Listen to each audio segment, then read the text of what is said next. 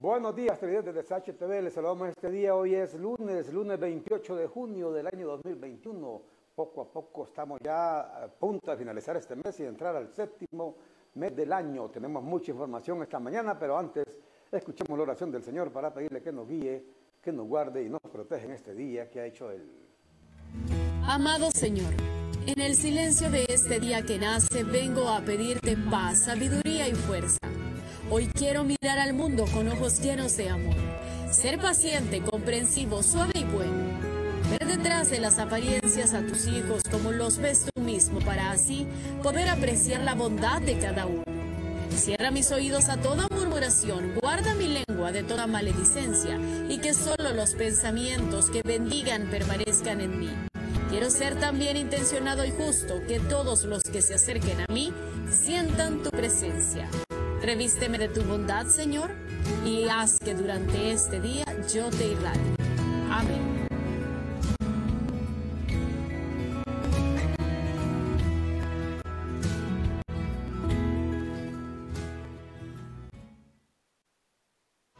Noticiero Matutino con Armando Villanueva.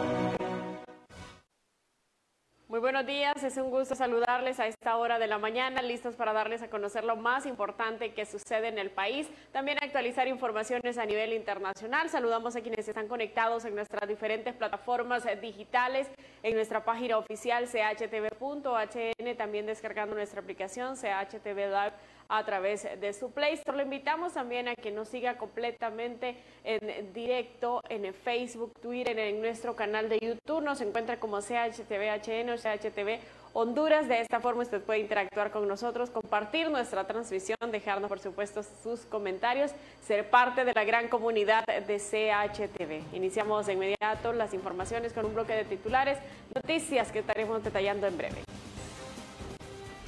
Tres muertes en Choloma, además de dos asesinatos aquí en la capital, en el balance policial de este fin de semana, cuando continúan en ascenso los hechos violentos. La captura del cabecilla de la estructura criminal MS-13, que está condenado a 23 años de prisión, revela una vez más la burla de los pandilleros a las autoridades. Honduras se convierte el primer país en recibir la donación de Estados Unidos, luego que este fin de semana 1.5 millones de dosis de la vacuna moderna llegaran a San Pedro Sula y fueran trasladadas a la capital. Más de 12 mil docentes serán vacunados a partir de este día. Conozca los 93 municipios. Copeco emite una alerta verde para los municipios que integran Valle de Sula debido a las últimas lluvias. Nuevamente se reporta un aumento en el precio de los combustibles. Conozca cuál es la nueva estructura. Le invitamos a que participe con nosotros también a través de nuestra encuesta. Recuerde que puede hacerlo en el perfil Armando Villanueva CHTV y también, por supuesto, en nuestra página oficial en Twitter, CHTVHN. Estamos en todas las redes sociales. Ahí usted puede interactuar con nosotros, compartir, por supuesto, también nuestra pregunta para que nos deje sus comentarios ¿Cree usted que la Secretaría de Salud debería empezar a combinar las vacunas en vez de estar esperando que vengan las Sputnik? Opción A por el sí, opción B por el no. Ya se han referido especialistas en torno a esto luego de que ha pasado el plazo para la aplicación de la segunda dosis del Sputnik. ¿Qué opina usted? Déjenos sus comentarios a través de Facebook, también lo puede hacer a través de nuestro Twitter sobre una posible combinación de vacunas. Más adelante, por supuesto, le estaremos dando lectura a todos sus comentarios. La encuesta planteada para que usted siga participando con nosotros esta mañana, este día, lunes 28 de junio. Vamos con titulares, titulares diarios impresos en Tegucigalpa y en San Pedro Sula. El Heraldo titula hoy lunes, la sequía golpea el campo. Capturan a peligroso pandillero que tenía sustituto en la cárcel. Gracias, presidente Joe Biden con las vacunas que llegaron ayer, 160 colonias afectadas por falta de agua en Fuentes del Picacho, otros titulares esta mañana. Vamos con más titulares aquí en CHTV. La prensa de San Pedro Sula, sede en Roatán, próspera, ofrece residencias a 260 eh, dólares a hondureños. Coraje de bomberos evitó una catástrofe. Vacunas donadas por Estados Unidos se aplicarán a mayores de 60 años. Miles disfrutan del guacamaya Fest en Copán. Libre andaba jefe de la MS condenado a 23 años de... Imagínense, hombre. Este hombre estaba condenado a 23 años y andaba más libre que el viento. ¿Qué le parece? Otros titulares esta mañana. Estamos en vivo. La tribuna Educamos para un mundo que ya no existe. Coinciden expertos en educación. Peligroso cabecilla de la MS cae con tres identidades falsificadas. Embajadora de Honduras en la ONU, la primera víctima ha sido la confianza. Mañana definen cambios a las tarifas de la energía eléctrica. Otros titulares, el diario El País titula en su edición de hoy, muchas gracias a Estados Unidos por esta donación de 1.5 millones de vacunas. Cabecía la MS-13 andaba libre pese a estar condenado a 23 años. Pese a sesiones y promesas, la basura de Guate sigue llegando. Titulares esta mañana, este día lunes. Vamos ahora como amanecido Tegucigalpa. Esta mañana, la capital de la República. Ya iremos con nuestros compañeros. Se encuentran en la morgue. Se encuentran en la morgue del Ministerio Público. Nuestros compañeros. Bueno, vamos en este momento a la ciudad capital como amanecido Tegucigalpa. Hoy lunes hemos amanecido en una temperatura esta mañana de 20 grados centígrados. 20 grados centígrados, precipitaciones, precipitaciones para hoy, ve usted, 90% de probabilidades. O sea, hoy es casi seguro que hoy llueve. Hoy es un hecho que va a llover supuestamente de acuerdo, por supuesto, a Senaos, a los pronósticos del tiempo, a los pronosticadores de turno. Eh, hoy va a llover este día lunes la humedad de hoy 85%, visibilidad 10 kilómetros. Hoy eh, hay un viento, velocidad del viento a 8 kilómetros con dirección del norte. Y el sol ha salido hoy a las 5 con 23 minutos de la mañana y se va a ocultar a las 6 de la tarde con 21 minutos. Con 21 minutos, otras temperaturas esta mañana a nivel nacional. Ahí está el Cristo del Picacho, mire usted, completamente visible esta mañana, completamente despejada la temperatura. Ciguatepec está hoy a 18 grados centígrados. Tegucigalpa 20 grados centígrados. Catacama 23 grados centígrados. Choloma 25 grados. Choluteca 21. Comayagua 19. Daní 19. El Progreso 25. Juticalpa 22. La Ceiba 24. La Lima 25. La Paz 20. Nacaome 22 grados. Puerto Cortés 25 grados. San Pedro Sula, Cabeza de Mula 25 grados. Santa Bárbara 20, Santa Rosa de Copán 17, Ciguatepeque 18, Tela 24, Tocoa 22 y Nueva 23 grados centígrados. Vamos en este momento hasta la morgue del Ministerio Público. Se encuentran ahí eh, ya hoy muy temprano nuestros compañeros para un primer eh, reporte completamente en vivo a las 6 con 6 minutos. Vamos con Brian Hernández y con eh, Roberto Posada hasta este sector. ¿Cuántos cuerpos han ingresado durante el fin de semana también estaremos informando bastantes hechos violentos que se han dado el fin de semana, al igual que la semana anterior en diferentes puntos del territorio hondureño. Escuchamos a la, a la viceministra de Seguridad, Alejandra Hernández, asegurando que la, la, violencia ha bajado en el país, pero el Observatorio de la Violencia de la Universidad, a través de Migdonia y estas, eh, dice que no, que también ha subido y que se han disparado en lo que va del año los homicidios en un 13%. Vamos contigo, eh, Brian, hasta la morgue del Ministerio Público. Adelante, buenos días. Muy buenos días, buenos días, licenciado Armando Villanueva, Auditorio Nacional de CHTV Noticias. Compañera Alba, efectivamente, déjeme comentarle que sí, en efecto, se reportan 10 ingresos desde la tarde, noche del día sábado hasta este momento a los cuartos fríos de la morgue capitalina. Le informo que sí, este fin de semana ha sido bastante violento y la mayor parte de cadáveres que han ingresado a esta dependencia, las causas eh, han sido de forma violenta. Mucha atención, se reporta el ingreso de un cadáver en calidad de supuesto Ronnie Joel Sánchez García, traído de la colonia Nueva Suyapa. Ingresó el día sábado altas horas de la noche. Por otra parte, se reporta el ingreso de Esteban López Galea, de 36 años de edad, traído de La Paz. Ingresó el día sábado a las 11 con 19 de la noche. Las causas de su muerte se manejan de forma indeterminada. Por otra parte, se, se menciona el ingreso de un cadáver todavía en calidad de desconocido del sexo masculino de 32 años de edad, trae de la morgue del primer centro hospitalario del país. Ingresó el día sábado también a las 11 con 21 de la noche. También se reporta el ingreso de otro cadáver en calidad de desconocido, también del sexo masculino, de un aproximado de 50 a 60 años de edad. Según la autopsia ya practicada, las causas de su muerte fueron por exceso de alcohol extraído de barrio El Centavo. Ingresó el día domingo ya en la madrugada.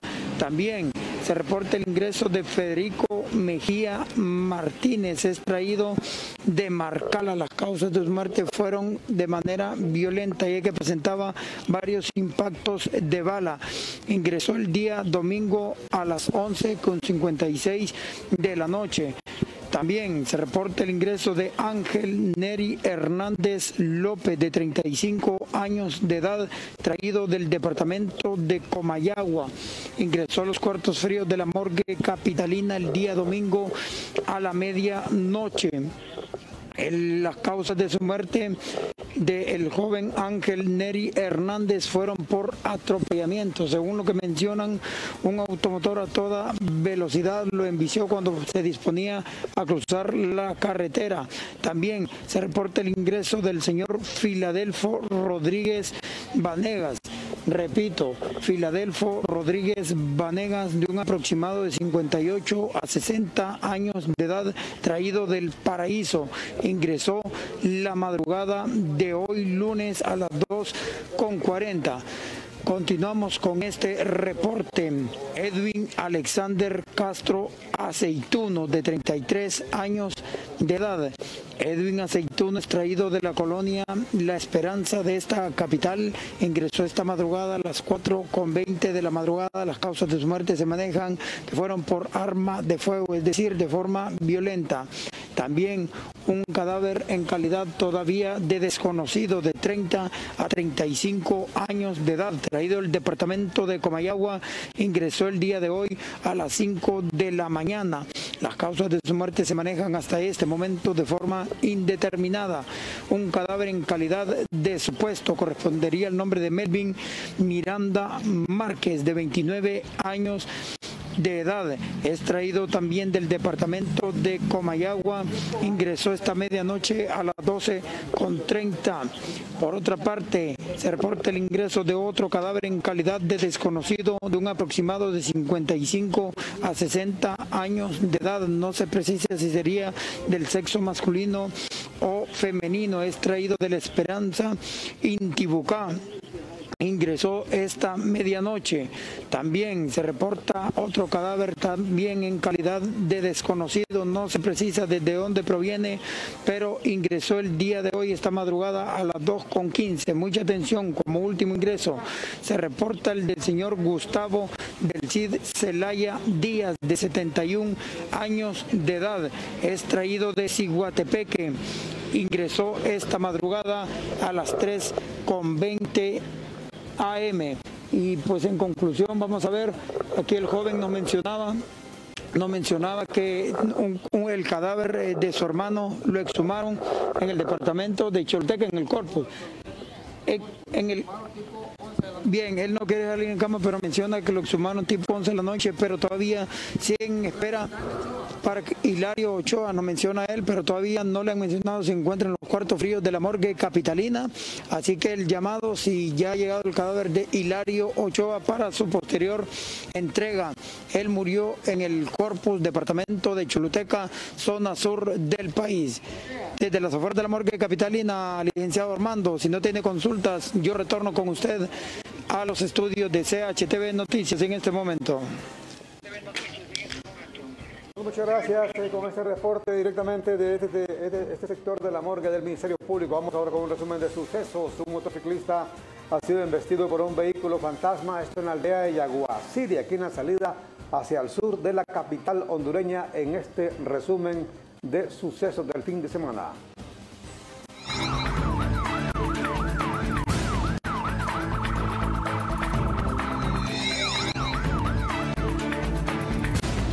Comunidad de Yaguacire, salida al sur del país, la Dirección Nacional de Vialidad y Transporte fue alertada de la presencia de un cadáver en el pavimento. Según las versiones oficiales, un hombre que conducía una motocicleta fue arrollado por un vehículo fantasma que se conducía a toda velocidad. Al lugar llegaron los familiares quienes entre llantos observaron todo el proceso de levantamiento cadavérico por ley realizado por Medicina Forense. Carretera que conduce al Zamorano, departamento de Francisco Morazán, un individuo que conducía una motocicleta a toda velocidad perdió el control y fue a impactar en una camioneta marca Honda color gris. El saldo de este fatal accidente dejó dos personas gravemente heridas. Vecinos de este sector exigen a las autoridades la construcción inmediata de túmulos y reparación de las carreteras del lugar. Esto para poder evitar estos hechos constantes. La colonia Cerro Grande, sector número 2, a inmediaciones del crematorio municipal, otro conductor de una motocicleta impactó con otro vehículo tipo turismo color azul marca Corolla. Según datos brindados por los vecinos del lugar, ambos venían a exceso de velocidad en una curva, lo que provocó un fuerte encontronazo. El conductor del vehículo de dos ruedas quedó severamente dañado físicamente. Por esa razón, fue llevado de inmediato al primer centro hospitalario del país. En el Boulevard Morazán de esta capital, el benemérito Cuerpo de Bomberos de Honduras fue alertado de un incendio de medianas proporciones. Esto en una casa de habitación donde residen dos personas de la tercera edad. Afortunadamente, solo se reportaron daños materiales. Esto producto del voraz incendio en este lugar.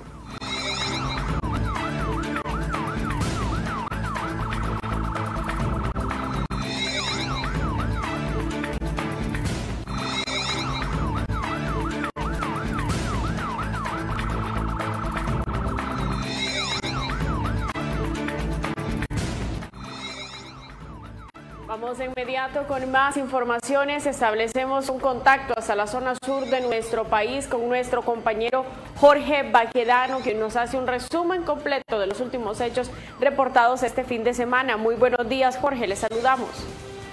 Así, gracias, licenciada. Buenos días, buenos días a todos nuestros televidentes de CHTV a esta hora. Resumen de lo que ha sucedido en la parte de la zona sur del país. El día de ayer fue encontrado los restos humanos de, una, de un hombre de 68 años de edad, quien se había desaparecido hace ocho meses. Pues el día de ayer eh, la DPI le sacó a verdad a su familia que donde en realidad estaba el cuerpo de este señor. Pues este señor fue asesinado por su propio hijo, esto en San Juan, arriba del Corpus Choluteca, y luego después de asesinarlo, pues lo enterraron. Entonces esta persona estaba enterrada en, el propio solar de ahí de su casa de habitación. Don Hilario Cruz, de 68 años de edad, su propio hijo lo había asesinado. Pues también al mismo momento se le dio detención a su hijo eh, cuando pues se le sacó verdad a su mamá, que dónde estaba el cuerpo. Eh, la versión de su hijo eh, fue que eh, este señor golpeaba fuertemente a su madre y por eso tomó la decisión de asesinarlo. Pues el día de ayer se le dio captura también a Will Ochoa, el hijo de este señor, y también se le dio detención a su madre y se le dio detención a una persona más quien habría participado en este hecho, en este homicidio y que también habían enterrado el cuerpo de este señor Hilario Ochoa. Will Ochoa ayer también fue capturado en San, Juan Arriba, el cuerpo Choluteca, por el homicidio de su propio padre aquí en esta parte de la zona. También se le dio detención a dos personas estas dos personas se dedican al robo de vivientes pues eh, una alerta al 911 que estas personas se habían robado cuatro caballos, pues fueron detenidos en la parte fronteriza de Pavana, Choluteca. Una persona de 68 años de edad y otra persona de 17 años de edad.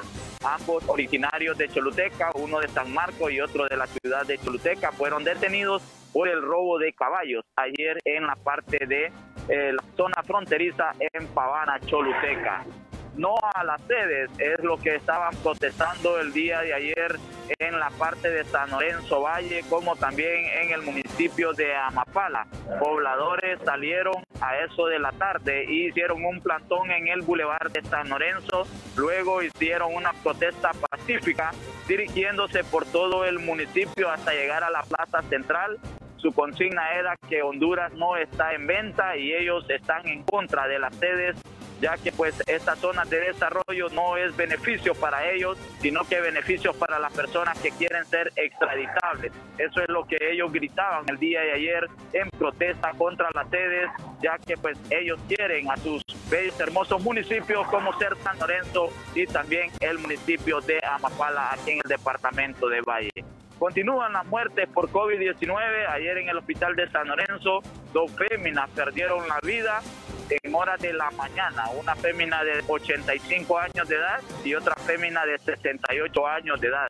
Lamentablemente se está descuidando la población en esta parte de la zona sur del país, como también en Choluteca. Es por eso que continúan muriendo personas en ambos hospitales, el Hospital Regional del Sur, como también en el Hospital de San Lorenzo, que el día de ayer dos damas murieron lamentablemente en la sala COVID-19 de este hospital, retirados su cuerpo por sus familiares e enterrados rápidamente, ya que pues estas personas han muerto por sospecha de COVID-19. Dos féminas fueron las que murieron ayer en la sala COVID del Hospital de San Lorenzo Valle.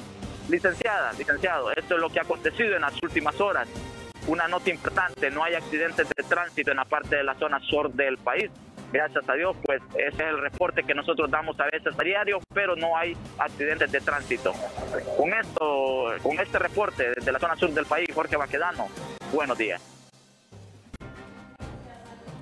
Jorge Baquedano desde la zona sur de nuestro país. En breve también estaremos ampliando informaciones sobre nuevos hechos violentos registrados también en la zona norte. Una jornada bastante violenta este fin de semana en el departamento de Cortés. Ha trascendido en las últimas horas incluso una masacre que le habría quitado la vida a varias eh, personas y también otros hechos que se han reportado en las últimas horas. Ya tendremos información desde este punto del país. Antes también en cuanto a temas policiales, la DPI le ha dado detención a al menos tres personas señaladas por el delito de tráfico de drogas, esto en la zona central de Honduras.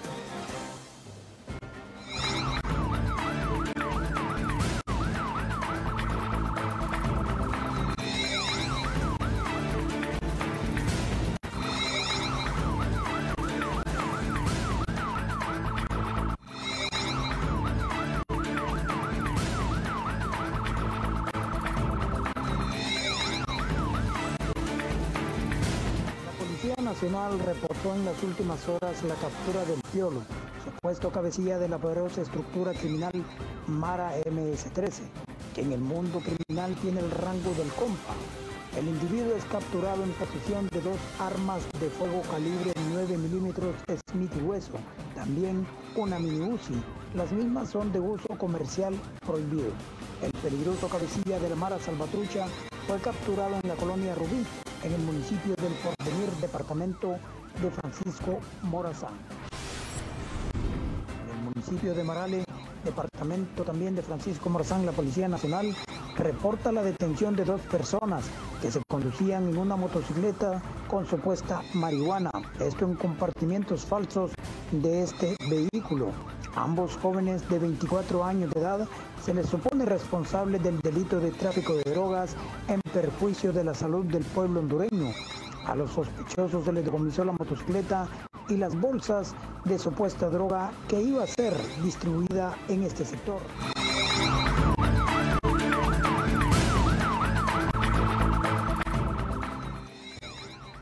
Vamos de inmediato con nuestro compañero Roberto Posadas al triaje que se ubica en CCI porque anoche trascendía Roberto que se había suspendido la atención de la consulta, no la atención de la, para aplicación de pruebas de COVID-19, sino la atención de las consultas. Recordemos que este es el único triaje que le da consulta a los pacientes que van enfermos con COVID-19, pero vemos también, Roberto, que se encuentra vacío. Vamos de inmediato con usted y la descripción. Adelante, buenos días. Así es, muy buenos días, Alba Marina Reyes, ubicado a esta hora de la mañana desde el centro de triaje SSI. Eh, podemos observar de que solo hay 10 personas a esta hora de la mañana y hemos preguntado y nos dicen que sí, se está atendiendo normal. La consulta externa, se está haciendo el protocolo normal en este sector, no no, no es lo que habían, bueno, lo que se había rumorado en horas de la noche de que no iba a haber consulta externa, pero ya consultamos a uno de los médicos encargados de este sector y nos dice que se está atendiendo normal. Aquí hay alrededor, eh, en alrededor de 10 personas. Podemos observar que la mayoría son mujeres, eh, personas adultas, dos que tres jóvenes. Eh, podemos ver de que está totalmente vacío, gracias a Dios. No es lo que se rumoraba. Pensábamos que estaban llenos esos triajes, pero no, gracias a Dios están totalmente vacíos. Aquí podemos ver varias personas esperando su turno para poder ser atendidos. Y al fondo podemos ver que acaba de llegar un caballero y le están tomando nota para luego posteriormente ser atendido, hacer su prueba rápida en este sector, ya que son personas que vienen con sospechas o síntomas de COVID-19. Podemos ver totalmente en vivo con las imágenes de mi compañero Seth Núñez.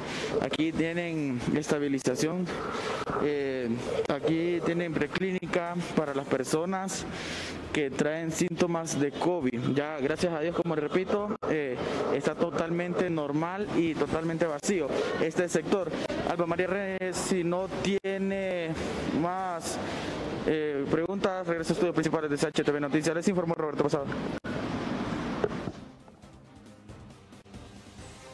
Compañero Roberto, Roberto Posadas, importante información porque anoche, como lo decíamos Roberto, en efecto, pues se manejaba que estos triajes ya estaban abarrotados, no solamente este que observamos de CCI, que gracias a Dios hay que decirlo, eh, pues no, hay, no vemos la, la, gran cantidad de personas. Y destacar que se había informado sobre la suspensión de las consultas. ¿Por qué hacemos énfasis en esto de las consultas? Bueno, porque es uno de los pocos triajes que antes de realizarle una prueba le hacen una evaluación completa a la persona, por eso quizás aquí el, el proceso es más lento, pero eh, aparentemente pues todo está bien. Qué bueno, qué bueno que al final pues toda la atención está bien. Y esta sin duda alguna es una noticia buena. Cada vez que un triaje está vacío es una noticia buena. Eh, a contrario censo, como dicen los abogados, si está lleno es una noticia mala porque significa que está mucha gente con síntomas de COVID-19, mucha gente enferma, es como los hospitales, es como las postas policiales, y no hubiera nada en las postas policiales es que no hay violencia, no hay delincuencia, no hay nada de esas cosas. Entonces, ojalá que, que, que así pasaran los triajes porque la gente como andaba desenfrenada ahora todo el mundo ya le perdió. Apenas que escuchamos decir, por ejemplo, en España, cuando fue el 26 de junio, el sábado, ¿verdad?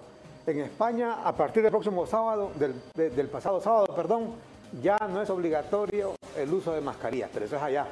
Eso es en España, señores, allá al otro lado del Atlántico, no aquí. No aquí, entonces la gente se relaja, anda por todos lados sin mascarilla, o si, si anda mascarilla, anda de braguero o de diadema y cero medidas de bioseguridad, cero distanciamiento social, entonces después eh, el COVID revienta, peor ahora con esas variantes que han salido, la alfa, ¿cuál es la otra? Omega y no sé qué, y esto que todavía no se sabe, la delta, ¿va? Entonces eh, hay que tener mucho cuidado con eso, con eso de los, de los, del COVID, pero qué buena noticia entonces que está vacío ahí el centro del CCI, a pesar que ahí dan consulta y la gente pues prefiere ir ahí porque ahí la atienden y le dan hasta medicamentos. Bueno. Vamos a ir ahora con nuestro compañero Ali Marconi. Tal y como lo hemos estado informando este fin de semana con nuestros diferentes enlaces, pues ha sido una jornada bastante violenta, sobre todo en el departamento de Cortés. Ya han identificado Ali las personas que perdieron la vida en la colonia Guillén, también fueron asesinadas dos más en la colonia Siboney y además también el cuerpo de bomberos hace un monitoreo completo de eh, los ríos. Recordemos que hay una alerta, alerta por 72 horas, ya vamos a ver también el mapa más adelante, porque las lluvias han continuado este fin de semana. Usted nos da ampliación de estas informaciones. Adelante, buenos días. Muchas gracias, licenciada Barreyes. Muy buenos días. Al igual a todos los televidentes, pues un inicio de semana bastante sangriento en la zona norte del país. Estamos a conocer que en San Pedro Sula, en la colonia Guillén, tal como informábamos y en el momento cuando ocurría, pues se dieron dos hechos violentos, hechos aislados. Ya identificadas las víctimas de estos ataques mortales en la colonia Guillén. Oscar Abel García Valladares, quien fue asesinado o ejecutado por sujetos que se conducían en motocicleta y que pues la Policía Nacional procedió a la búsqueda sin resultados de dar con el paradero del hechor de este violento ataque hecho ubicado en la calle principal de la colonia Guillén frente a la pulpería Mauricio número 3. Ahí perdió la vida Oscar Abel García Valladares. Pero siempre en el mismo sector, en la misma colonia, minutos después fue asesinado otro ciudadano. Mucha atención. David Andrade, de aproximadamente 27 años de edad, acribillado por un ciudadano que se conducía a pie, quien le disparó de la fuga con rumbo desconocido. Según la Policía Nacional, ha insertado en su reporte que el posible móvil del hecho se trata de enemistades personales. Por otro lado, le damos a conocer que en, Cholo, en Puerto Cortés, mucha atención en Puerto Cortés anoche, ha sido asesinado Edmondson Eliud Dubón Fajardo, de edad aproximada 23 años de edad, en el barrio Pueblo Nuevo cuando mientras transitaban esa zona, pues sujetos desconocidos fuertemente armados le dispararon y pues se dieron a la fuga con rumbo desconocido y en el afán de salvarle la vida a vecinos y testigos en ese sector lo llevaron hasta el hospital de Puerto Cortés. No obstante, al llegar a la sala de emergencia, se confirmó que ya había fallecido a causa de las graves heridas que recibió Emilson Eliud Dubón Fajardo, por otro lado, y el le damos a conocer como usted lo antecede, el licenciado Albarrey en la colonia Siboney del municipio de Villanueva Cortés, pues se dio ayer en horas de la tarde también un hecho violento donde una persona dedicada al rubro de eh, el destaque de carne de red pues ha sido asesinado en presencia de sus hijos, esto en la colonia Siboney del municipio de Villanueva Cortés. Hecho suscitado en horas de la tarde. Esto lo vamos a conocer extra guion. Mucha atención, el monitoreo en el río Chamelecón, el monitoreo en el río Chamelecón, pero también actualizamos, tal como lo dábamos a conocer ayer en horas del mediodía, pues fue encontrado sin vida un ciudadano en el interior de una cuneta, muy cerca del cuerpo de bomberos del municipio de Choloma Cortés, ya identificado también plenamente por eh, las autoridades correspondientes. Jorge Mauricio del SIC, quien mediante intoxicación alcohólica cayó a este precipicio y pierde la vida mediante ahogamiento. Finalmente los comités de alerta local en el municipio de Villanueva Cortés atentos y activos sobre los niveles del río Chamelecón, ya que en horas de la noche pues se dio un crecimiento bastante significativo. Y esto pues mantiene en alerta también al monitoreo constante que está haciendo el cuerpo de bomberos, COPECO y las entidades que también hacen ese trabajo de resguardo a los vecinos que son vulnerables a los desastres y riesgos naturales. Es lo que podemos dar a conocer de momento a esta hora de la mañana desde San Pedro Sula para CHTV ha informado Lima Coni. Buenos días. Celebrado en Villanueva. Este mes te ofrece los siguientes promociones para beneficio de tu salud y economía. Promoción de corazón a tan solo 400 lempiras. Plan vida para caballeros. Incluye hemograma completo, colesterol total, triglicéridos, uroanálisis, glicemia y ultrasonido de próstata por tan solo mil lempiras. Plan vida para damas. Incluye hemograma completo, colesterol total, triglicéridos, uroanálisis, glicemia y ultrasonido vaginal por tan solo mil lempiras. Y recuerda que siempre tenemos los mejores precios en radiografías, ultrasonidos, electrocardiogramas y mamografías. en Villanueva. Este allá en la zona norte, Ali Marconi, con este reporte. A propósito, mire, la zona norte, los bomberos han estado monitoreando, así como monitorean el río Ulúa, que miramos hace un momento, también monitorean el río Ulúa. Bueno, el río Chamalecón, perdón, estaban el que transmitía eh, Ali Marconi. Estas son imágenes del río, el río Ulúa. Eh, se realiza inspección de caudal río Ulúa debido a fuertes lluvias ayer en la zona occidente de nuestro país, observando que sigue en aumento en sus niveles. Por lo menos ayer continuaba en aumento este nivel, de acuerdo a un reporte del sargento Luis Vallejo del Cuerpo de Bomberos. Eh, los eh, bomberos se encuentran muy atentos ahí, como se dice popularmente, ojo al Cristo, porque este río es como se dice, como dice la gente, es traicionero. De repente se eleva, de repente se eleva el, caudal del río e inunda comunidades que están allá aledañas. A propósito de eso, compañeros, hay una alerta verde. Alerta verde decretada ayer por el COPECO. COPECO decreta alerta verde por 72 horas, es decir, cuatro días, para los municipios del Valle de Sula y el departamento de, Valle. Tres días son, gente, en realidad. Tres días de alerta verde. Municipios, repetimos, del Valle de Sula y el departamento de Valle. Estas lluvias se incrementarán eh, los niveles de los ríos Ulúa, Chamelecón y Huascorán así que también ojo a nuestros compatriotas allá en Huascorán, en eh, Aramecina, en Alianza, en toda la, la, costa de los Amates, sobre todo ahí cerca del, del Amatillo, que constantemente se inunda este, este, sector, que por cierto, en el lado salvadoreño han tomado acciones para evitar estas inundaciones, pero en el lado hondureño, adivine qué, nada.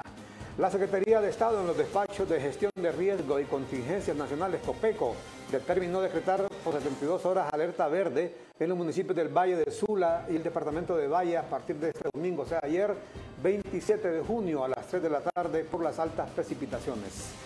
Entre el día lunes y martes se espera que una onda tropical ingrese y se desplace sobre el territorio nacional en el resto, eh, eh, eh, sobre el territorio nacional en el resto del periodo prevalecerá la, la convergencia de vientos y humedad procedentes del Mar Caribe y del Océano Pacífico, lo que estará generando condiciones de inestabilidad atmosférica, precipitaciones de variada intensidad y probable actividad eléctrica en la zona sur, occidente y suroccidente. Hace un momento también les decíamos que para hoy hay una probabilidad de lluvia del 90%, o sea que hoy va a llover. Las precipitaciones máximas diarias alcanzan los 30 y 35 milímetros en el departamento de Cotepeque, Intibucá, Choluteca, en los departamentos de Copán, Lempira y Valle serán de 25 y 30 milímetros, mientras que en Santa Bárbara, La Paz será de 10 a 15 milímetros. El oleaje en el litoral caribe tendrá alturas entre 1 y 3 pies y máximo de 4 pies. En el Golfo de Fonseca entre 2 y 4 pies. Se pide a la población de este sector mantenerse en alerta, evitar cruzar ríos y quebradas y atender el llamado de las autoridades en caso de evacuaciones preventivas. Continuamos con más informaciones. Establecemos un nuevo enlace al Polideportivo de la UNA. Aquí continúa la jornada de vacunación contra el COVID-19. Brian Hernández, usted tiene acceso también a autoridades de salud que han llegado desde muy temprano. Vamos de inmediato con usted.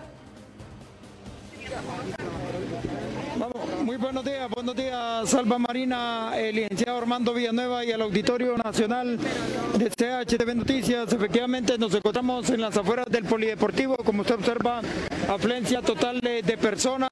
Y vamos a hacer un diálogo breve con el eh, viceministro de Salud, César Barrientos. Estamos en directo para CHTV. Afluencia total en este momento en las afueras del Polideportivo. ¿Cómo estamos manejando esta jornada de vacunación? Muy buenos días. Muy buenos días, buenos días a la población.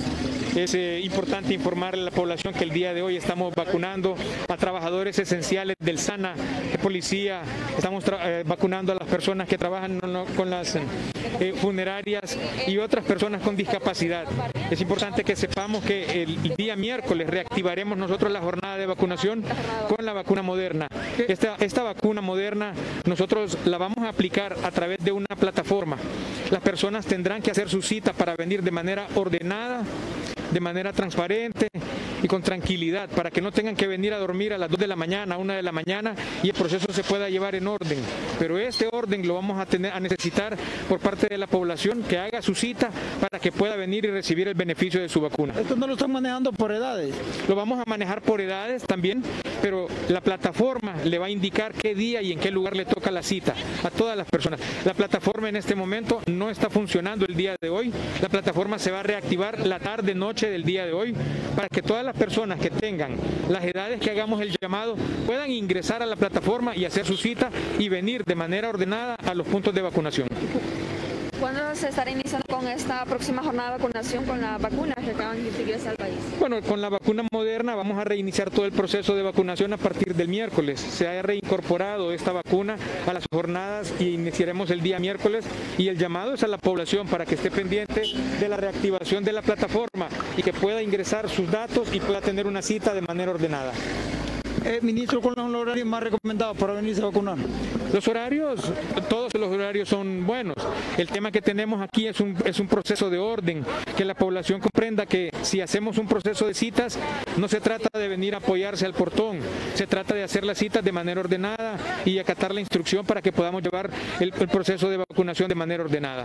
Muchas gracias al viceministro César Barrientos, entiendo que anda bastante ocupado, pero pudo atendernos. Sé que usted aquí va a seguir observando cómo están las filas en las ofertas del Polideportivo de la máxima casa de estudios.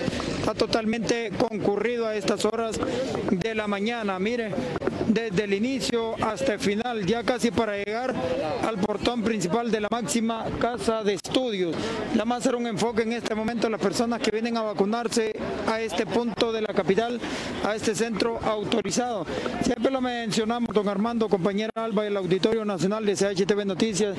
El único problema en esta jornada de vacunación que el metro de distancia definitivamente no se está cumpliendo, no se está cumpliendo. Esto debido a la concurrencia de personas que vienen a buscar sus vacunas, entonces usted lo observa en pantalla en este momento, están pero pegados aquí en estas filas para poder vacunarse. Y también es importante mencionar, se le consultaba al ministro cuáles son los horarios más factibles, él dice que todos los horarios, todos los horarios para las personas se vienen desde horas muy tempranas a estos centros eh, de vacunación. Y usted lo observa, están comiendo ahí sus desayunos, sus burritas para poder esperar a ser inoculados. Va a haber una consulta aquí brevemente con las personas que están esperando aquí en las afueras del Polideportivo para conocer. ¿Cómo está Caballero? Muy buenos días. ¿Desde dónde viene usted? Ah, de las 3 de mayo. Vamos del Sana. ¿Qué hora está aquí? Ah. Desde las 3 de la mañana. 3 de la mañana. Pa. Hay que tener paciencia, pero ya veo que a usted le falta menos de la mitad para entrar. Sí, sí, sí. Ojalá que salgamos. ¿Con quién anda acompañado? Todos los compañeros del Sana somos. Somos del Sana. Todos son del Sana. Todos del Sana. Bien, muchísimas gracias. Ahí está la gente del Servicio Nacional de Acueductos y Alcantarillado a la espera de ser vacunados. Así como nos lo mencionó el viceministro César Barriento, la gente del Sana se anda esperando vacunar. Aquí está otro caballero que anda vistiendo la camisa del Sana. Muy buenos días. Estamos en directo para CHTV. Ajá. No, estamos aquí para ser vacunados porque lo, lo dijeron que en esta fecha lo van a vacunar.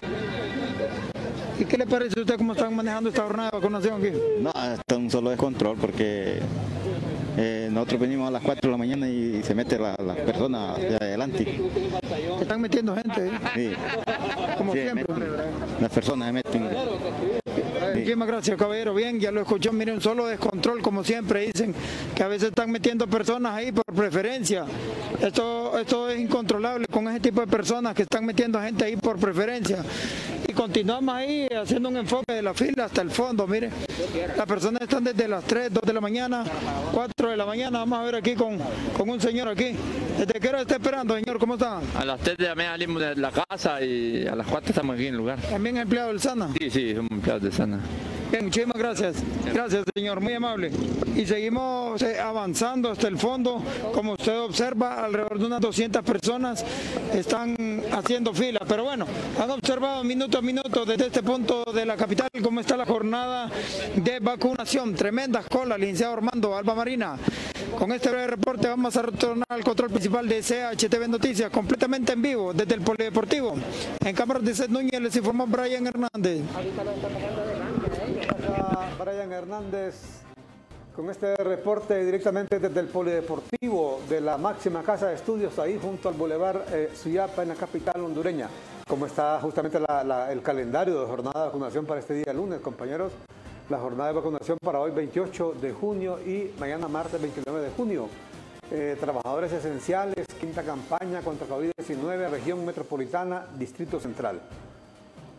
28 y 29, SANAA, grupos del SANAA, o sea, el Servicio Nacional de Productos Alcantarillados, eh, Seguridad Nacional, o sea, la policía también va a ser vacunada hoy, y personal de funerarias, que por cierto, las funerarias manejan una cifra que casi triplique el número de decesos por COVID-19. Si por ejemplo ya van cerca, creo que se van cerca de 7 mil los muertos que oficialmente reconoce Sinajer, la funeraria ya llevarían cerca de 21 mil, o sea, más de 20 mil eh, el número de decesos eh, por esta pandemia, de acuerdo a las funerarias que son las que utilizan el protocolo de bioseguridad cada vez que muere alguien por COVID-19. Entonces, en ese, en ese conteo, ya ellos llevan más de 20 mil muertos en Honduras por el coronavirus. ¿Qué es lo que van a presentar? Ah, la vacunación, dice el sitio de vacunación polideportivo de la UNAC, que es lo que ustedes acaban de ver en este momento, con eh, Brian Hernández, el reporte completamente en vivo desde este sector. ¿Qué es lo que piden? La tarjeta de identidad únicamente y eh, el carnet o un carnet de identificación. El horario de vacunación va a ser entre las 7 de la mañana y, y 2 de la tarde. O sea que todavía no, no comienzan a apoyar gente ahí, como se dice. Van a comenzar hasta las 7 de la mañana, ya las colas son largas, y que bueno, eh, que ya, bueno, eh, hasta las 2 de la tarde. Y hoy vamos a hablar justamente, ayer han arribado a Honduras, ya tendremos ese reporte, un millón y medio de vacunas. Allá arribaron a San Pedro Sula, vacunas que han sido donadas por el gobierno de los Estados Unidos a través del presidente Biden, que ha, pues, nos ha hecho, diríamos, hoy sí nos hicieron un gran favor los gringos, porque esas vacunas las ocupamos como agua de mayo. ¿Lo escucharon a usted? Ah, ¿sí? Lo escucharon, aquí hemos estado diciendo. candela con eso y como que fíjense que es el primer país. Así es. Primer país que, que recibe las vacunas donadas por Estados Unidos. Hablamos de, de, de, muchos países, pues en América, en Europa, en, allá en Asia Central. Eh, qué bueno que Honduras se convirtió en ese primer país en recibir las vacunas.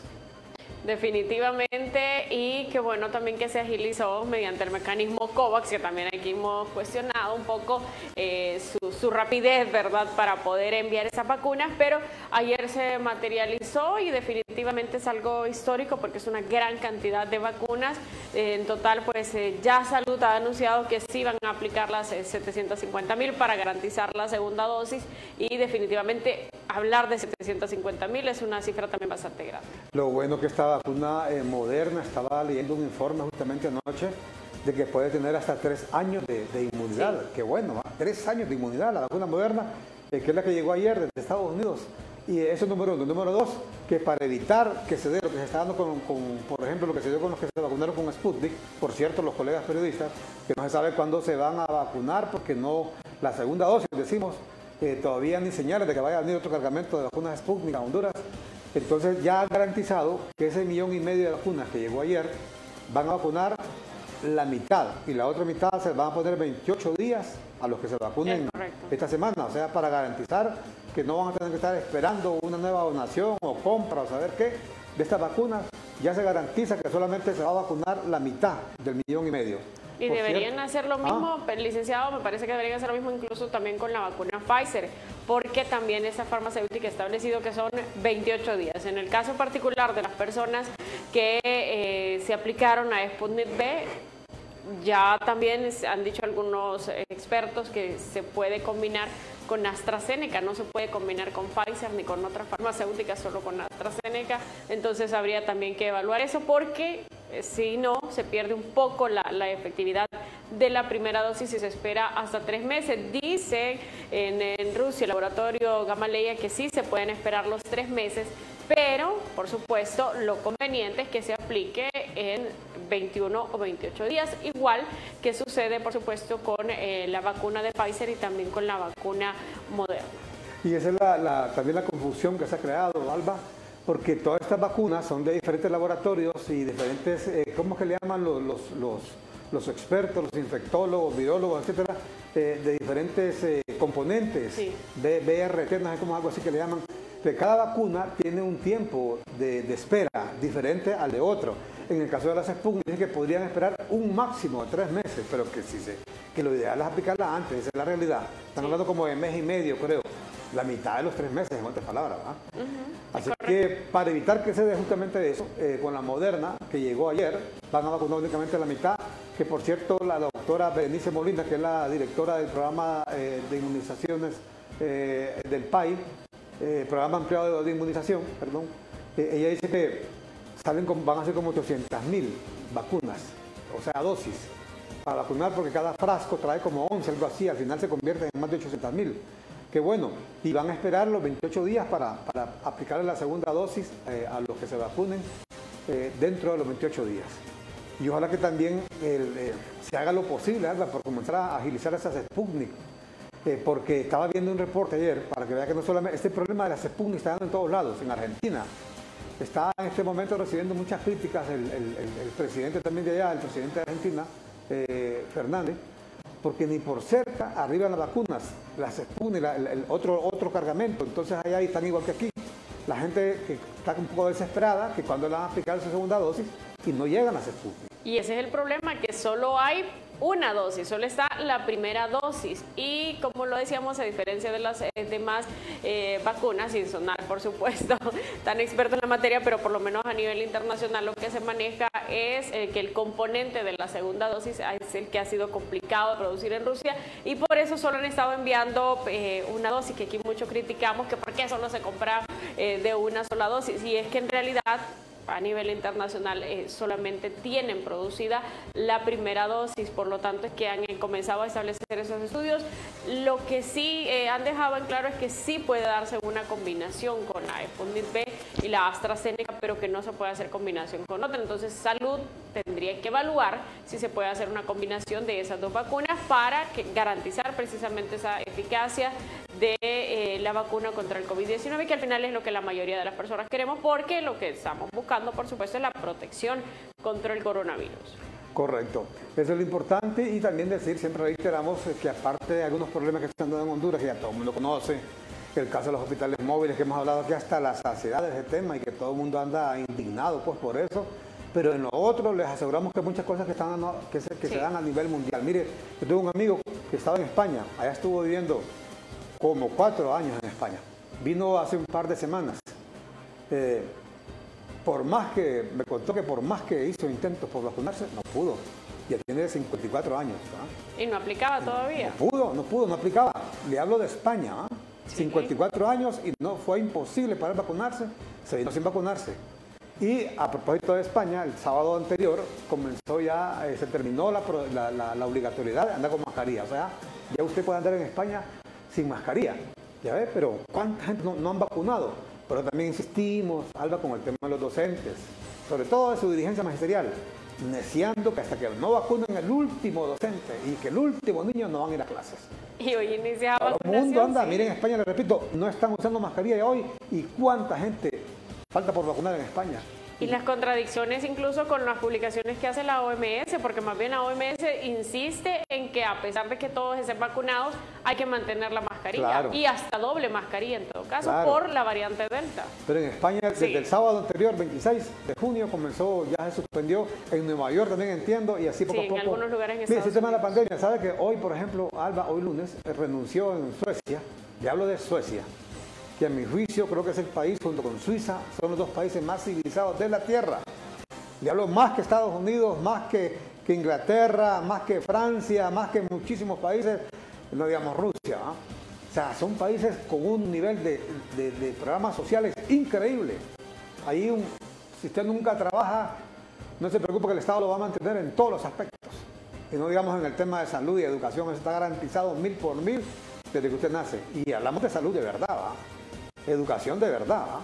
Pues hoy ha renunciado el primer ministro, eh, acorralado, acorralado por la gente, por los sectores, por un nuevo golpe que hubo de coronavirus. ¿Usted se recuerda, Alba, cuando comenzaba la pandemia, todo el mundo decía, aprendan a Suecia, que mire que Suecia por acá, que Suecia por allá. Es que eran dos países que ponían de ejemplo, era Suecia, ¿cuál era el otro? Creo que era el mismo Perú. Creo que era uno de aquí de América Latina. Perú sí. también creo que era el otro. Mire, Perú se ha convertido hoy el país, no lo digo yo obviamente, lo dice la OMS y lo dicen expertos, el país que peor ha manejado la pandemia en el mundo. y es el país además con la mayor letalidad. Y Suecia, le cuento, hoy, hoy este día lunes, ha renunciado el primer ministro, inclusive tenía la probabilidad de convocar a elecciones anticipadas, que tendría que haberlas convocado dentro de un año. No quiso el hombre decepcionado, puso su renuncia. Se, se, fue, acorralado por todo esto del tema de la pandemia. Mire, eso es en todas partes, porque la, gente está, aparte que la gente está como estresada, hastiada, está, está como esto de la, de la mascarilla, del encierro y todas esas cosas. No hay manera, mire, el mismo Donald Trump, Donald Trump perdió la, reelección por la pandemia.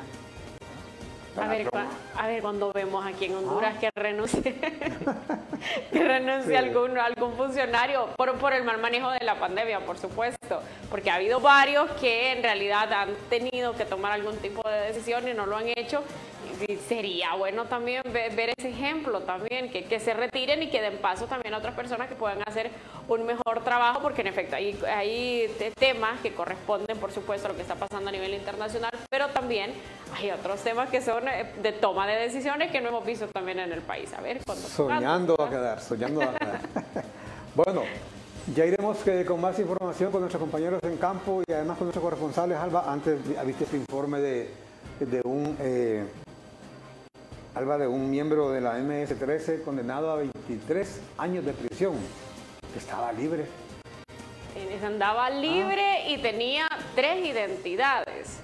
andaba libre y tenía tres identidades, pero en el sistema judicial aparecía con una condena de 23 años de reclusión. ¿Sabe que esto, esto es muy común? Esto no, es, esto no es nuevo, esto tiene de muchos años, pero hemos visto cómo recientemente se han descubierto varios casos. Uno de los casos se dio incluso en la reyerta de la Tolva también. Ahí se dio ah, eh, otro de los casos donde una de las personas que parecía ahí tenía también, andaba en libertad. Otro caso también en que lo recordamos reciente es el caso que estaba involucrado con el asesinato del periodista Igor Padilla. También ahí había otro de estos casos. Ahora, no me explico yo cómo a estas alturas todavía la, autoridad no, no, ha creado un mecanismo para detectar todo esto. Recuerde que los cabecillas de las estructuras criminales al final... Eh, logran meter a otras personas que lo sustituyan y ellos siguen liderando eh, afuera. Entonces nos parece que es una situación eh, bastante compleja que debe ser manejada por las autoridades, pero este fin de semana salió el propio eh, director de la DPI precisamente referirse a este Ahora, caso. Claro, pero esto sería imposible, Alba, si no es con la complicidad de, autoridades, tanto a nivel de los presidios por sus huellas. como del mismo hasta Poder Judicial por las huellas, no, no, no, puede ser. Y usted recuerde, por ejemplo, a un, a un cabecilla de la MS-13 que capturaron en Masaya, en Nicaragua, la semana pasada, este hombre se había escapado en 2016 en la operación Avalancha. Habían hecho esa operación directamente para capturarlo a él allá en un sector residencial de San Pedro Sula. Se le fue. ¿Y qué es lo que se dijo en esa ocasión? Que gran parte de los oficiales de policía en San Pedro Sula estaban al servicio de este hombre. Tenía 65 policías casi a su disposición. No, en planilla. Eh, sí, tenía 65 policías. Imagina qué, qué buen contacto tenía esta persona que podía hacer, ingresar y salir cuando quisiera. Si este hombre queda, llega en prisión y, las policías tienen bajo su mando estos presidios, estas cárceles, ¿qué lo querían? Dejarlo en libertad, obviamente, si reciben órdenes de él. Claro. Eh, ese es el problema que se da, o sea, que, estos señores tienen completamente infiltrado acá todo el andamiaje policial, y, no sabemos también si judicial o inclusive hasta en el Ministerio Público, porque el dinero, mire, el dinero es un poder, ¿verdad? Que compra voluntades en cualquier parte, eh, yo recuerdo en la época de los gángsters, eh, lo que dice la historia en Estados Unidos, cómo estos gángsters, usted ha escuchado de hablar de un grupo que le llaman los intocables, hay una serie de televisión que se llama Los Intocables, del famoso agente Elliot Ness. ¿Sabe por qué se dio eso? Se creó ese, ese un grupo élite, sobre todo de, fiscales, de fiscales porque resulta que Al Capone, eh, Al Capone y todos los mafiosos de esa época tenían comprados policías, fiscales, periodistas, jueces. Entonces ese grupo se encargó justamente de perseguir a estos señores y era un grupo completamente cerrado. O sea, el, el Elliot buscó la mejor gente para que no se la comprara. ¿verdad? Y todavía aún así, fíjense que cuando llegaron al, al, en el juicio contra Al Capone, Al Capone había comprado inclusive al juez que estaba conociendo el caso. Había comprado al jurado, al jurado. Y obviamente a los policías, periodistas y todo el mundo lo había comprado Al Capone y en una jugada de último minuto, como se dice, Elliot Ness logró cambiar al juez. ¿Y cuál fue la sorpresa? De Al Capone y toda su camarilla cuando llegaron al tribunal y se dan cuenta que no es el juez que habían comprado. Esa es, parte justamente por la, por la eh, que la historia habla de que cómo este hombre fue a pagar la cárcel. ¿Y sabe por qué? Lo llevaron, ¿Cómo hicieron para llevarlo a la cárcel también? Le descubrieron que no pagaba impuestos. Bueno, que evadía impuestos. Había cometido cantidad de crímenes y todo, pero no le podían probar. Entonces, cuando le descubren que no pagaba impuestos, a la cárcel. Y delito gravísimo en Estados Unidos. Correcto, sí. Allá estuvo en Alcatraz, en Alcatraz, allá en la Bahía de San Francisco, preso. Solo así lo pudieron llevar. Eso ocurre en todas partes, dando digamos a un país como el nuestro, donde mire, cuando estaba aquí preso Mata, eh, Juan Mata, Alba, estaba preso, preso entre comillas. Estaba la cárcel ahí por Barrio La Hoya. Usted ha visto esa feria de gafán que se dan ahí en, el, en Suyapa, que venden eh, caballos y toda cuestión. Allá, se llevaba Mata y estaba preso. ahí lo miraba y nadie decía nada, ¿verdad? Así son las cosas en nuestro país. Pues entonces vamos a este reporte de este hombre. Eh, un miembro de la Mara Salvatrucha, MS-13, estaba condenado a 23 años de prisión y andaba más libre que el viento.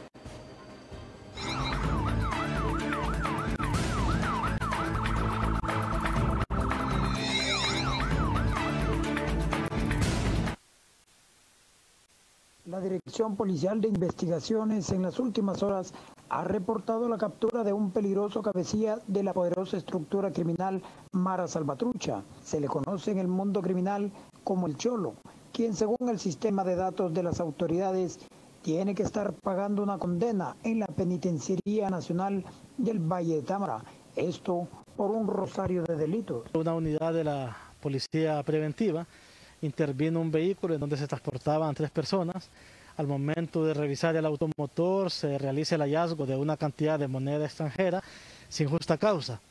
Es por ello de que se profundiza en las indagaciones y uno de los que se transportaba en ese vehículo se identifica con un documento eh, que al ser verificado eh, definitivamente resultó ser falso. En virtud de que había una suplantación de identidad, se movilizó un equipo de dactiloscopía del Laboratorio de Policía Científica de DPI y al momento de hacer la confrontación anatómica, la comparación dactilar, resultó de que esta persona, de acuerdo a nuestra base de datos, debería de estar purgando una pena de 23 años por el delito de asesinato en la cárcel de máxima seguridad de Támara. Es por ello de que se perfila más ampliamente y también encontramos con una orden de captura librada por robo en contra del mismo y también una orden de captura librada por lesiones.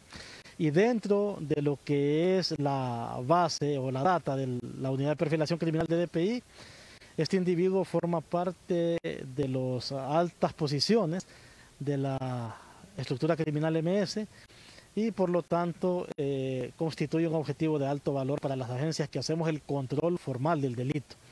Va a ser remitido al Ministerio Público por lavado de activos, por uso de documento falso, por cohecho, además de eh, los procesos que deberán derivar de la orden de captura que tiene por robo y también por lesiones. Según las mismas autoridades de la Dirección Policial de Investigaciones, este sujeto se movía junto a dos personas más, también miembros de esta estructura criminal, que también fueron capturados.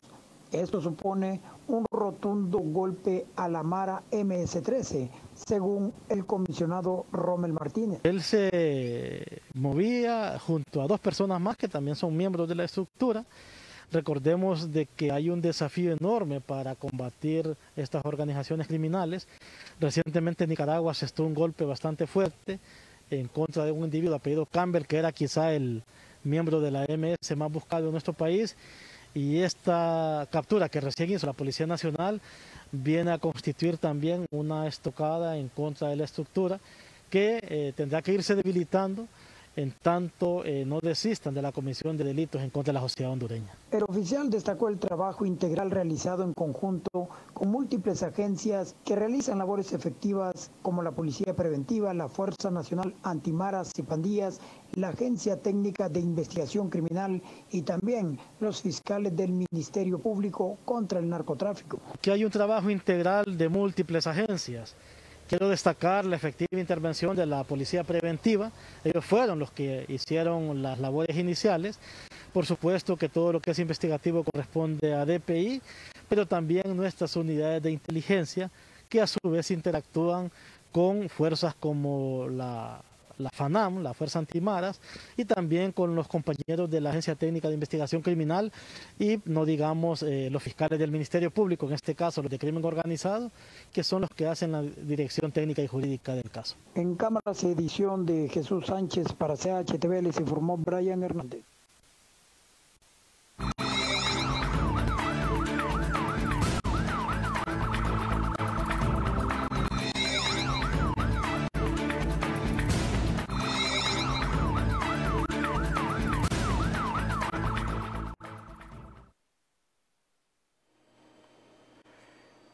Uno de los graves problemas que enfrenta en este momento Honduras es el desempleo.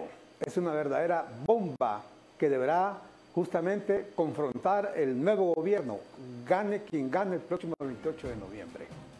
Las cifras de desempleo son altamente alarmantes, aunque la que reconoce la Secretaría de Trabajo no pasa del 7%, pero estamos hablando del desempleo directo.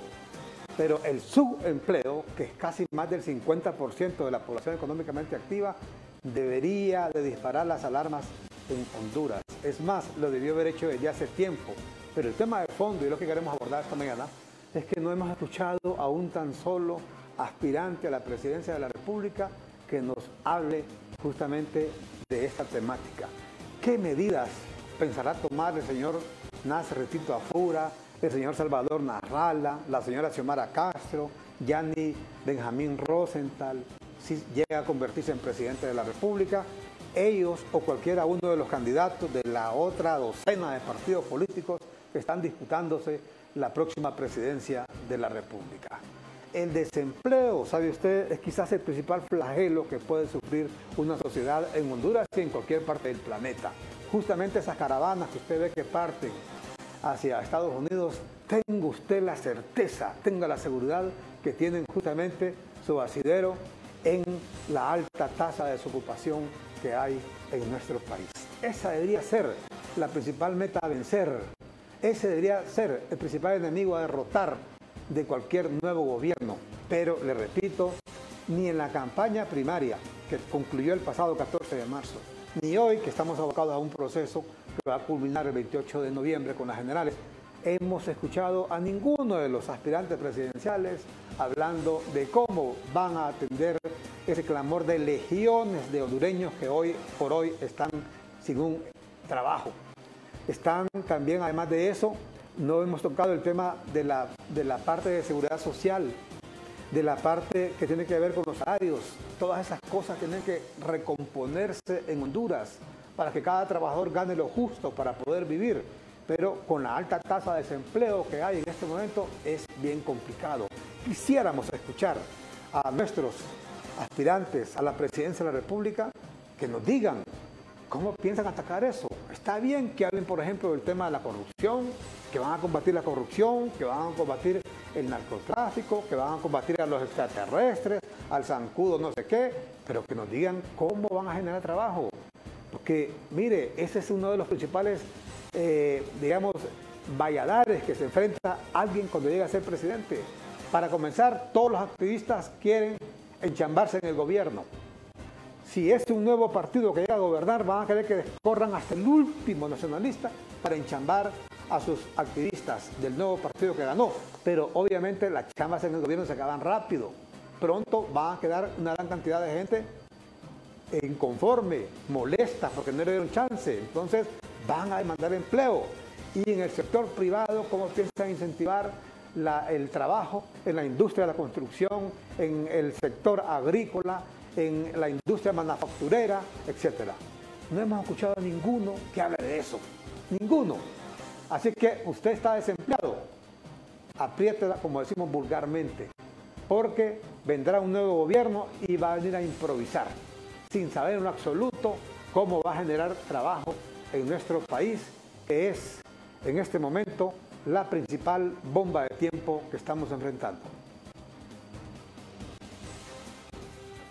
Con nosotros en nuestra encuesta, hágalo en el perfil Armando Villanueva CHTV. También puede, por supuesto, dejarnos sus comentarios en nuestra página oficial en Twitter CHTVHN y puede interactuar, compartir nuestra transmisión y, por supuesto, dejarnos sus puntos de vista. Le estamos consultando, ¿cree usted que la Secretaría de Salud debería empezar a combinar vacunas en vez de estar esperando que vengan las Sputnik? Opción A por el sí, opción B por el no. Interactúe con nosotros en nuestras diferentes plataformas digitales. encuesta para que usted continúe participando. Esta mañana estamos completamente en vivo a las 7 con 7 minutos con 25 segundos. Vamos a la pausa y cuando regresemos con nuestro personaje de hoy, el doctor Harry Book, director de la región metropolitana del Distrito Central de la Secretaría de Salud. ¿Cómo eh, van a ser vacunados los hondureños con esas eh, eh, un millón y medio de vacunas que arribaron ayer? de las vacunas modernas de Estados Unidos, un millón y medio. ¿Cuál va a ser el procedimiento? ¿Qué edades se van a vacunar? ¿En qué ciudades de Honduras? ¿En qué departamentos? ¿Cuáles van a ser los grupos priorizados en esa vacuna? Ese tema es muy importante. Usted no se ha vacunado todavía, tiene 50 años, 60 años, o tiene una enfermedad base. Si usted es de un grupo determinado, es maestro, es médico, lo que sea, ¿qué grupos van a ser los priorizados con esa vacuna de Moderna que ha llegado ayer a nuestro país? Millón y medio de vacunas que ha llegado a San Pedro Sula. Al regreso, el doctor Harry Book con nosotros aquí en el foro de esta mañana que en CHTV. Vamos ahora a la pausa con Claro. Claro te da lo mejor este catorceavo con los Super Pack, todo incluido, desde 25 lempiras que incluyen internet, llamadas y mensajes ilimitados a la red Claro, minutos a otras redes y Estados Unidos, más redes sociales ilimitadas. Actívalo ya, marcando asterisco 777 numeral, opción 1. Claro que sí.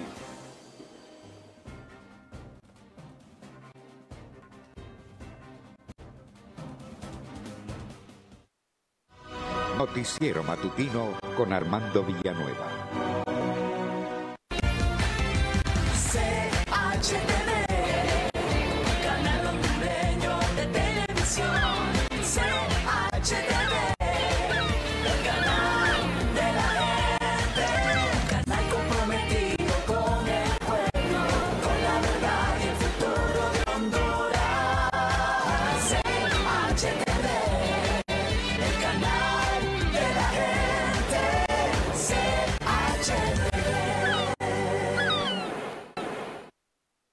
Siempre hay un día especial en el año y un regalo que recibir. Día del Padre su regalo, San Valentín y su regalo. Y porque todos merecemos un regalo especial, regálate lo mejor con Claro. Por eso este catorceavo, activa tu Super Packs todo incluido desde 25 lempiras. Incluyen internet, llamadas y mensajes ilimitados a la red Claro, minutos a otras redes y Estados Unidos, más redes sociales ilimitadas. Actívalos marcando asterisco 777 numeral opción 1. Claro que sí.